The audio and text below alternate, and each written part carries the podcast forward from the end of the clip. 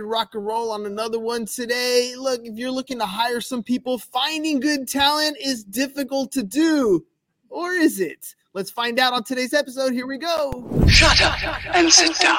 Look, a business can give you everything you want in life prestige, wealth, freedom. It can also take everything away from you. This show is for those who are willing to take that risk. These are the real life stories of entrepreneurs. But before we start, I have one small favor to ask please leave a comment. It can be advice, critiques, tips, feedback, or share this with someone because your engagement is the most valuable and most powerful form of social currency. So thank you, and welcome to another episode of Business Bros. All right, people run businesses, and getting good people to run your business can be a difficult task. We're living in some interesting times. There's many people quitting their jobs, and their job migration has just been getting worse companies are having a hard time finding and keeping top talent. It's probably because those companies are not designed to attract and keep that top talent. As a result, they might have high turnover, remain stagnant in their growth. Well, today's guest is here to share how, t- how bringing a talent centric organization can result in huge ROIs. So, if you're ready to find out how we can get this done for your organization, let's welcome to the show Miss Carol Schultz.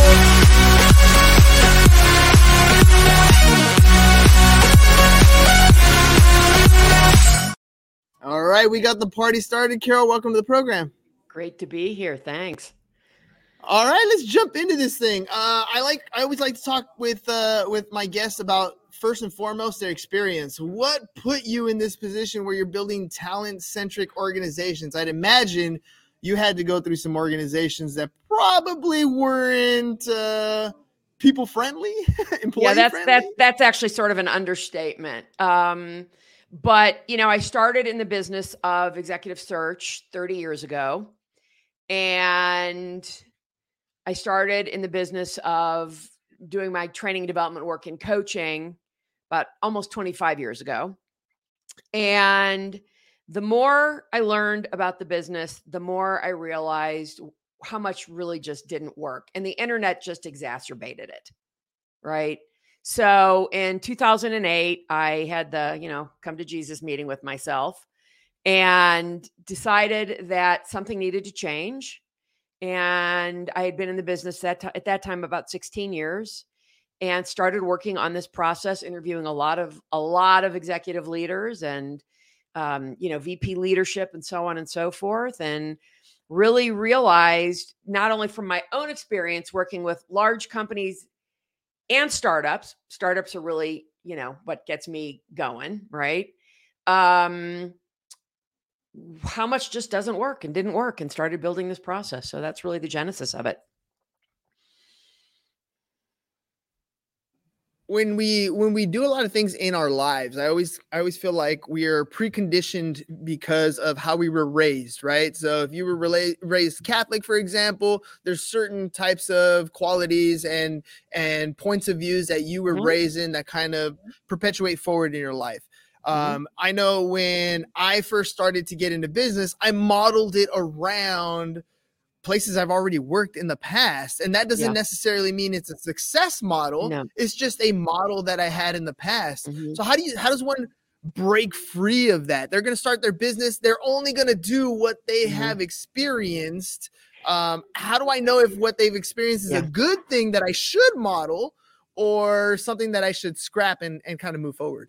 Yeah, you know, that's a really fantastic question. And you need to get people around you who know what they're doing to advise you and counsel you. All right. That's that is really, I think, the lowest common denominator in there, right? So a lot of people bring in bring in advisors, but those advisors don't have the experience that I have, right? From a talent mm-hmm. standpoint. And you know, we as human beings, you know, uh, one of my great coaches said to me, long time ago, you know, you don't have business problems, you have personal problems that show up in your business. mm. So what ends up happening is, you know, we have all this baggage. We we have these things that live in a world of you don't know what you don't know, or I refer to those as blind spots. And to your point, we start dragging that that giant suitcase along with us everywhere we go.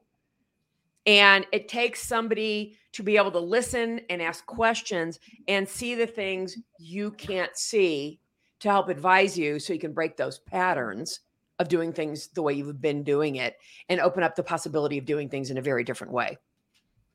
You you said that you like dealing with startups. That's kind of the yeah. the the bread and butter that you love. Where my heart my is. Yeah, where your heart is, right? Yeah. My experience with startups, um, with specifically in the solopreneur space, mm-hmm. is their name is uh, is the business name right their yeah. their craftsmanship their their customer service it's all about how mm-hmm. they've built the business and mm-hmm. oftentimes what i see is abdicating or you know giving somebody else some of that responsibility is very difficult for some yes. of these people to do because at the end of the day anybody you bring on no one you bring on is going to work as hard or care as much as you do mm-hmm. um, and I'm wondering because you're you're you're talking about creating an organization that's talent uh, that that's talent friendly that wants to bring people on board, mm-hmm. but at that beginning phase, first you got to get that person in the mindset that you actually are willing to bring people on board and that's that right. you're allowing them to also even make mistakes. That's mm-hmm. hard mm-hmm. for a mindset. How do you get past that? Well, it's and that's another really great question. Uh, you know, what what you have to do is you have to really first look at what is my goal for my organization? Right? What's my vision for this company? Is my vision to be a solopreneur in perpetuity? Mm. There's nothing wrong with that if that's what your vision is. Or, and you know, the startups I work with solopreneurs, even with companies who are either bootstrapping uh, and or taking, you know, institutional capital to grow into a real live company, right? So when it comes to looking at who you know who we're going to bring on board this is a huge challenge because whether you're a solopreneur or somebody who's looking to at, from a solopreneur grow that company you have i mean i have experienced exactly what you said. I, I, nobody's going to work nobody's as nobody's going to be you know as committed as i am to my company. But that's not really true. And part of that is a matter of training people that you know where there's a gap so they can actually be me right? Or you know mm-hmm. and bringing in people who are experts in their area. So here, here's an example for you. Um, i've just started recently working with a founder who has come up with a technology in the renewable space. I'm not going to mention what it is because it's in stealth mode at this point. Um, and it um, i haven't gotten my hands to see the technology yet but that should be coming in the next week or so will be literally a game changer if it comes to fruition. And, you know, part of the issue I'm having in, in looking at this and in the questions I'm asking is, you know, who does he already have around him helping him? Right. You know, I've only got limited funds and, um, you know, I, you know, how much debt do I want to go into? And, you know, I've asked him, well, how committed are you to building the company before you get funded? In which case, you mm. may need to go into some debt. I mean, any any entrepreneur that is unwilling to go into debt it is in my opinion is probably not really committed. Because you have to spend money to make money and you have to take risks. You have to take calculated yeah. risks right? So you know that's that's you know he you know he let me ask about, you about yeah go on yeah, let me ask you about the, the the searching for this talent really quick because you know in in my in from my point of view, I got a lot of 17 year old students that are about to head out into the real world. Some of them mm-hmm. are going to venture in this, into this entrepreneurial space, right? Um, and uh, you know, like we discussed earlier, you can be the solopreneur, or you can start with the attracting talent right away. Um, the only issue there is a lot of times there's either ignorance or there's ego involved, right? The ignorance part we can kind of overcome. I don't know what I don't know. You're going to bring mm-hmm. a mentor in, somebody mm-hmm. who can guide you, kind of fill in the holes there. The mm-hmm. ego kind of is the other side of the story. And I think sometimes, you know, we, we think of the ego as the, you know, I, I'm, I'm, you know, nobody can do it better as I can. But the other side of that is you might not feel comfortable or how do I know if this person is actually really talented at what they do when I bring them on board? What do I have to offer to this particular talented person where they can go out and make a significant amount? Why would that person want to be on my team? Like, how do you get that entrepreneur at the very beginning to Mhm. attract some of that talent um, Right. to to bring them on board to build something together that is that is great. Right. Well, you've got to really have uh, you've got to have a vision. You you you have to be solving a problem. I mean, the really the lowest common denominator is that you are solving a problem that people need to have solved. Right? I just had this conversation with somebody. This is this is, you know, on my own podcast, this is the common denominator among the most successful founders. They stumbled into something in their own lives that they realized, "Oh, gosh, I really need this problem solved. And guess what? I'm not the only one who needs it to be solved. It's a Mm. want versus a need, right? People actually need this. If people need this, right? So that's where it starts. And you have to be able to present that, pitch that, you know, whatever you, word you want to use, you have to present that in a way that shows your passion, that shows your commitment. You really believe this, and you've got to get them to believe it right? This is why i've got to you know they need to get me to get my to be able to see a demo of this technology in this renewable space. Because i can't help him build an organization in the way i do that without buying in com- at 100 and you know 20% myself because you know how am i going to go find somebody from tesla for example and get them to go to Mhm. start a job for only $150000 because you know this is a startup you know none of us is going to Yeah. walk in making a half a million to a million dollars a year okay so we have to Yeah. believe that we need to get our bills paid we need to we need to um, get the right amount of equity and more even more importantly than that we need to ask the question what is it that you are looking for in a new organization? Like what's going to get you to say you know this is something i really need to take a look at. And those are some of the questions that that people are missing asking. You have to ask the candidate what their needs and desires are. And what's missing where they currently are. What's like you um you have a podcast. You've been Mm-hmm. interviewing uh Oh, what happened? founder primarily founders and ceos Sorry, we're gonna. Okay, so you're interviewing uh, primarily founders, uh, founders and CEOs. Um, what are some of the biggest obstacles that you see them facing uh, as they're building their businesses? I mean, you're you're like me. I'm, I've literally been doing this for you know over a Mhm. 1000 episodes. I've interviewed over Mhm. 800 different entrepreneurs. I'm curious. Uh, for me, it's been amazing. It's like plugging into the matrix. I get to learn from all these different people. sure What's the common thread that you've been seeing when it comes to their struggles in building their organizations? a lot of it i have to say a lot of it boils down to to cash right? And and you know uh, uh, startups don't have a lot of money so they have to really figure out a way to get the right people. So a lot of them the struggles that they have are you know they have an internal recruiting team who i would not necessarily consider to be professional recruiters right they're the they're they're the kind of people who've never had any real training and they think that recruiting is about sending out LinkedIn spam. Mm, And that's not yeah. recruiting. That's sending out LinkedIn spam. That's not what a professional headhunter does. Okay, that's what I learned 30 years ago is what it is to be a professional headhunter. So, you know, we we you know, I had I had a founder recently tell me that I interviewed on my podcast that you know, he he had assigned somebody in his organization, some 20 something, you know, young 20 something year old kid who doesn't know anything about the business to go out and find some search firms for them to work with. And I said, Mm. now why would you have, you know, how did you, how did he go? Well, he just went and, you know, the the top search firms are the ones who do the most revenue in the country. I said, just because they do the most revenue doesn't mean they're going to be a fit for you. What that means is they have enough volume. Right. And if you're looking for a volume, go shop at Walmart. Right. It's a, that's that's the mentality that that is. So it's Well- it's I have to, you know, I ask a lot of questions and spend a lot of time educating on how things need to be done.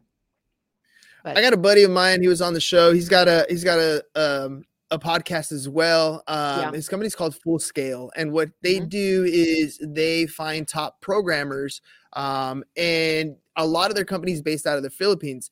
And so they take these programmers, um, they they go through an entire process, testing, certification, all kinds of Mhm. stuff Mhm. to, to vet that these uh, programmers are as good as they Right. say they are. And then they sub out the program work to companies that are looking for part-time or full-time Mhm. uh, programmers. And so to me, that's two aspects of a business, right? One part is the vetting the top talent and having Correct. a process and a system in place Mhm. to get those qualified people in the door. And then the other side of the business is okay, I got the top talent. Now it's time to put them to work. And these are different aspects of a business. That's so I'm wondering do these things get built simultaneously? Do we start with the structure for bringing talent in first, but then kind of we're halting on the revenue side? Like, you know, as, as an entrepreneur, it's kind of tough to to kind of Yeah. make some of these big drastic decisions because you need the people, but you Mhm. also need the revenue. That's Like, right. I- I- I- like, where's the balancing act when it comes to some of this? it's stuff? really really hard and and and that's why you know I- suggest it- uh, to many of my clients you know hire the consultant and have the consultant to help you through this process. But really what has to happen is you first have to be aligned at the executive level okay? Fully aligned rowing together in the same direction um, on the same page. You're you know how to communicate. And then as you start bringing in your people I meet with each department head. I meet with the, you know, the chief sales officer. I meet with the chief financial officer. I, meet- you know, if they have one at that point, they they may only have a few people, and, but let's call them the department heads for for to make things easy. And each department may have a different strategy, right? You have a different strategy of hiring software engineers, right? Than you do hiring field sales organization, because what Mhm. motivates those people might be different. I mean, salespeople, yeah, they want to sell stuff they believe in, but they also are very, very uh, revenue focused, income focused. Okay. And it doesn't mean that software engineers aren't income focused, they are. And income is not the only thing we're thinking about over here. But what motivates them is something different. I had a client uh, who sold their startup five years after they started it for north of a half a billion dollars to another well known tech firm. And I'll never forget the co founder and CTO said to me, I want to hire engineers. Uh, this is back when I was still doing some search work. And I agreed to do that among many other jobs for him. I, I, I never, I never did a software engineer prior and never did one after that um, because of the brain damage it caused me. But, but what I will say is, he said to me, Carol, I want people who want to do great work Hmm. right? And that that there around all the other things in the kickoff meeting that i learned about what they needed and so on and a software engineer allowed me to ask better questions in the interviews of those people.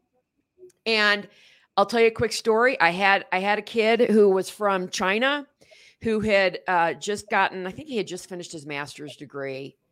And um, he had gotten already had an offer from amazon at that time they were paying engineers i want to say i think it was 110000 a year plus a $50000 signing bonus paid over two years. That and this was many this was a number of years nice. ago. And this is a kid coming right out of school okay? Coming from a communist country that's a lot of money for you know to, to make a hundred and you know 150 70000 dollars a year over the first two years. That's pretty impressive. And um, he said to me and this is pretty close to a quote he says well i've already got this offer from amazon but but if your client's paying more i'll be happy to talk to him. And i literally cut the conversation off right there. And i said i'm sorry you're not a fit for my client. Mhm. period. Good luck with your job at amazon and moving forward from there right Well, let me let, let me hover on that because that's that's a great point right there, right? When you're vetting people, um, you know, I, like I said, I, we got 17 year old kids here who are about to enter the Mhm. workforce, and on the one side, you know, we're talking about organizations uh, hiring top talent, but I kind of want to flip that.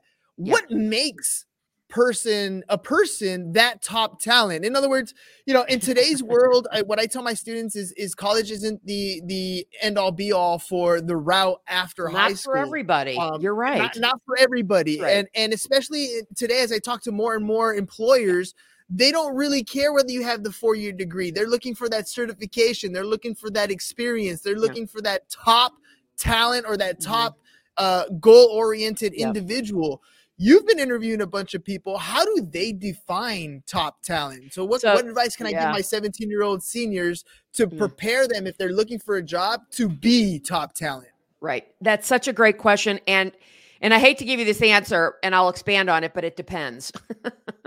right? Just like the typical answer a salesperson will give you. Well, it depends. and it depends on a number of things. So, so, so if you are viewed from the outside as a top level company. So, for example, there are people out there, you know, let's go back 10 years or so. Um, people would say Google is the end all be all. Yeah. Got to go work for them. They are considered an A player, hands down. Okay. At least at that time they were. I don't know if they still are.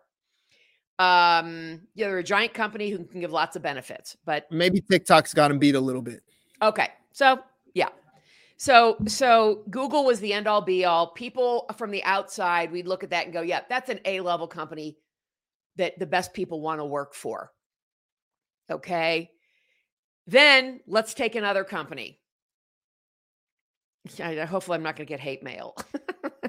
hopefully not. Um, Hopefully not. let's look at somebody like IBM. Okay. I don't consider IBM an A an A player. Not even not even close. And Not anymore.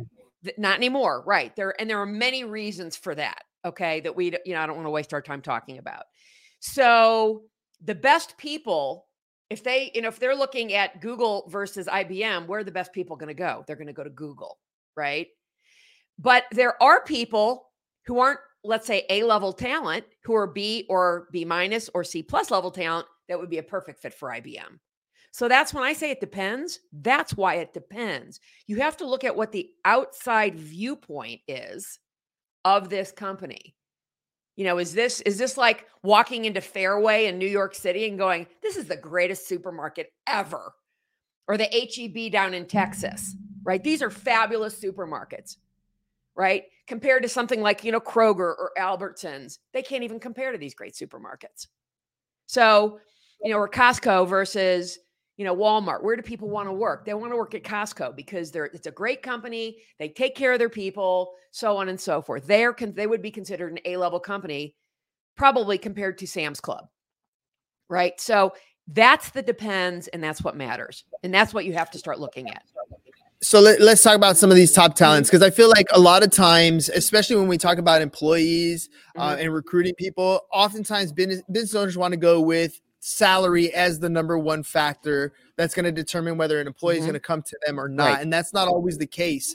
Mhm. Um, I know from my my kids, my own personal children, for example, giving them money as a reward isn't always as good as No. giving them praise or giving That's them responsibility or Mhm. freedom or title. Mhm. There are plenty of other things that can make an organization talent friendly. Um, Mhm. what are some of the things that when you're coaching people as far as their organization's Mhm. concerned to be able to offer the talent as they come in to make that Right. position a little more attractive? So there are a number of things, and and we still can't make assumptions. We still have to ask the question: What do you need, Mister or Miss Candidate? What are you looking for? You know, we'd like you to stay here for the next at least minimum four years. What is that going to take to get that loyalty? And if you want to stay longer, that's fantastic. Okay, so some of those things are uh, just general employee training and development right? And coaching. What's going to make me a better employee? What's going to make me a, a more effective communicator with my peers, with my managers, and as I'm a manager with, you know, with my subordinates, right? What's going to make me a better employee? Um, that is really huge. You know, are there not everybody wants to move up the food chain. So offering somebody offering someone growth opportunities to move up the food chain may not be what I need or want. I might just want to be a worker bee. So it it it you have to ask the question and listen, right? I say all the time there's a big difference between hearing and listening. And your students that are on here and everybody who's listening to this needs to needs to listen to this 100%. Listening is is an active an active um it's it's active and it's with intent hearing is just hearing and going there's no retention there you know you hear somebody outside doing something you're not retaining that you're not actually listening they're two distinctly different things people need to listen they need to ask questions and they need to listen which is intentional Listen, listening and hearing. Hearing is what you do when your parents tell you what to do. Listening Right. is what you do when your friends are telling you what's going on. yeah yeah, yeah, Right. yeah. That's the difference between the two. Yeah. All right. Um, we're in a we're in a weird stage after the pandemic there was Yeah. a lot of people who wanted or were forced to work from home Mhm. and then as things shifted back to a uh, quote normal uh, normal employment uh, things were never the same. We zoom a lot more. We have email that goes Mhm. crazy. We have you know cloud technology and all kinds of stuff that has changed the way we operate as a business. And there are more and more people who are like you know what? I don't want to drive 45 minutes every day up and back to go to an office and sit there.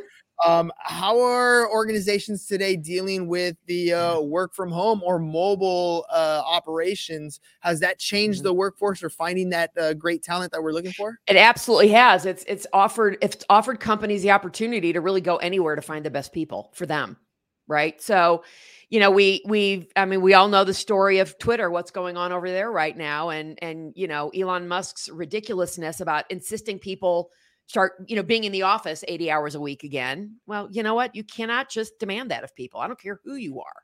This is not this is him not asking what his people need and not listening to what they need, right? Mhm. I have interviewed numerous founders who started their businesses remote long before COVID was ever in our lives.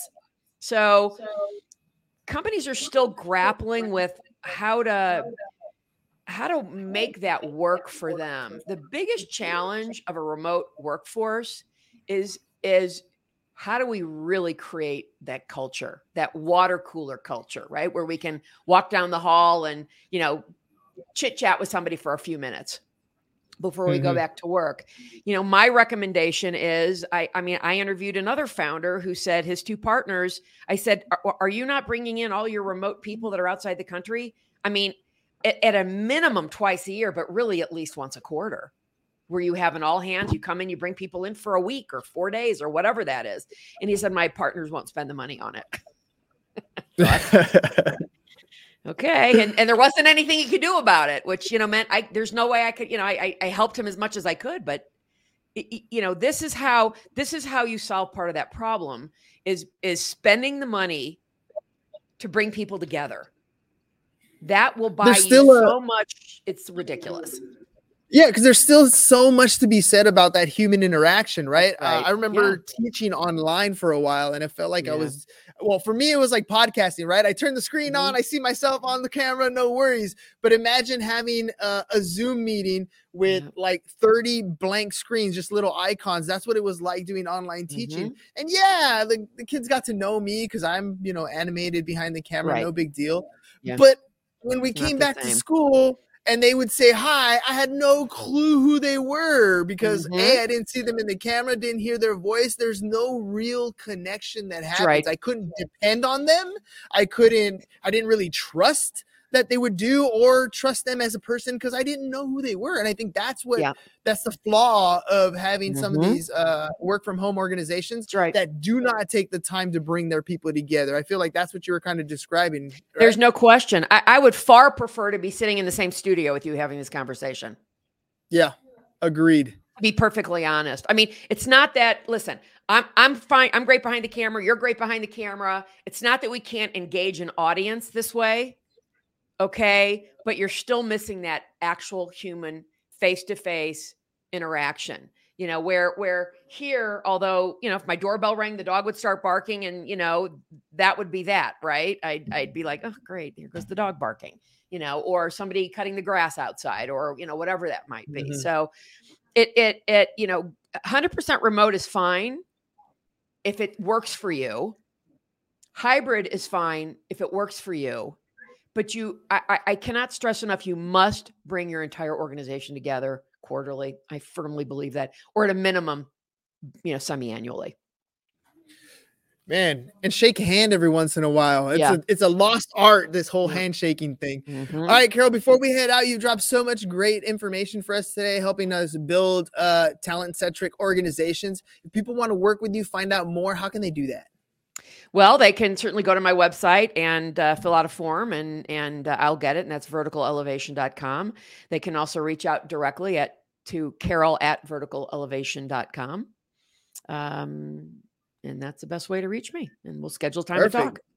And lastly, we got your social there as well, Vertical Elevation Inc. Uh, on uh, on Instagram. So, ladies and gents, look, it's what it comes down to. You got to build a business. You need to have people. You can't do it by yourself. You can have a self-employed business, but the moment you go on vacation, so does your paycheck. If you truly want to build a business that will extend beyond uh, your life, hopefully into multiple generations, then it's got to be dependent on people and Mhm. not just any people, the right people. So make sure you guys reach out, go to vertical uh, elevation.com, verticalelevation.com, fill out that form and have a conversation with Carol. At least that first conversation because you never know what doors are going to open, what other people see in your business that you don't see because you're there every single day. So, Carol, thank you very much for joining us on the program today. Ladies and gents, we'll catch you guys on the next one. Peace. And we're out. It's over. Go home. Is your business in need of marketing? Try starting a podcast, but not just any podcast. Podcast like a pro. We can show you how to take your business from being invisible to becoming a brand people trust. Go to www.businessbros.biz to get started today.